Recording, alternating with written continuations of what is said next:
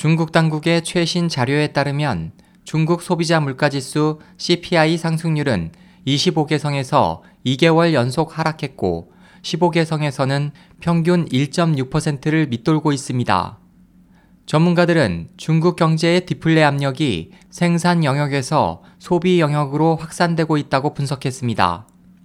지난달 28일자 중국 경제참고본은 중국 국가통계국 MBS가 최근 발표한 자료를 인용해 9월 CPI는 전년 동기 대비 1.6% 상승했지만 상승률은 8월부터 0.4% 하락해 2개월 연속 하락했으며 56개월간 최저치를 기록했다고 전했습니다. 보도에 따르면 중국의 9월 생산자 물가지수 PPI는 2년 7개월 연속 하락해 사상 최장 연속 마이너스를 기록했습니다.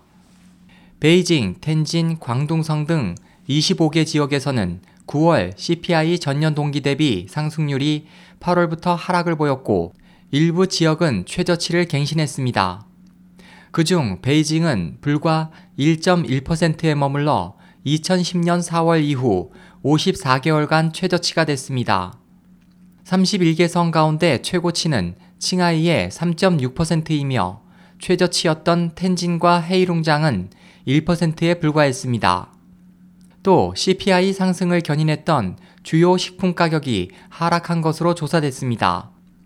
올해 가격 변동에 영향을 준 대표적인 상품은 과일, 육류, 계란 등 농산물이며 9월 중순부터 경축 기간이 지나자 안정된 상태가 됐습니다.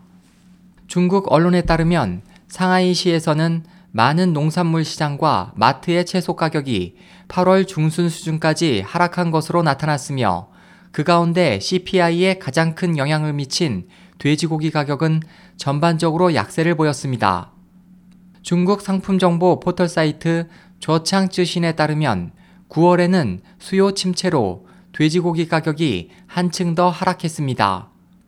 현재 돼지고기의 평균 가격은 킬로그램당 14.83 위안, 약 2,610원으로 전월 대비 1.53% 하락했고 전년 동기 대비 6.44% 하락했습니다. 호주 뉴질랜드 은행 류리강 중국 담당 이코노미스트는 9월 중국 CPI 상승률이 큰 폭으로 완화되고 PPI도 잇따라 하락한 것은 중국의 디플레 리스크가 높아지고 있음을 나타낸다고 말했습니다. 중국 마크로 경제정보망 연구부 진 아이웨이 씨는 CPI와 PPI의 하락폭이 점점 커지고 수요 감소와 실물 경제 부진이 반영돼 4분기 물가 상승력도 여전히 부족 상태가 되어 경제가 비교적 큰 하락 압력에 직면하고 있다고 지적했습니다. 치우리청 텐진 상업대 부학장에 따르면 중국에서 물가 상승은 주로 경제 활성화와 관련돼 있으며 경기가 침체된 상황에서 금융 정책을 실시하면 디플레가 발생할 수 있습니다. 치유학장은 역사적 경험에서 보면 매번 세계 경제가 쇠퇴할 때마다 물가는 전반적으로 하락하는 것으로 밝혀졌다고 말했습니다. SOH 희망지성 국제방송 홍승일이었습니다.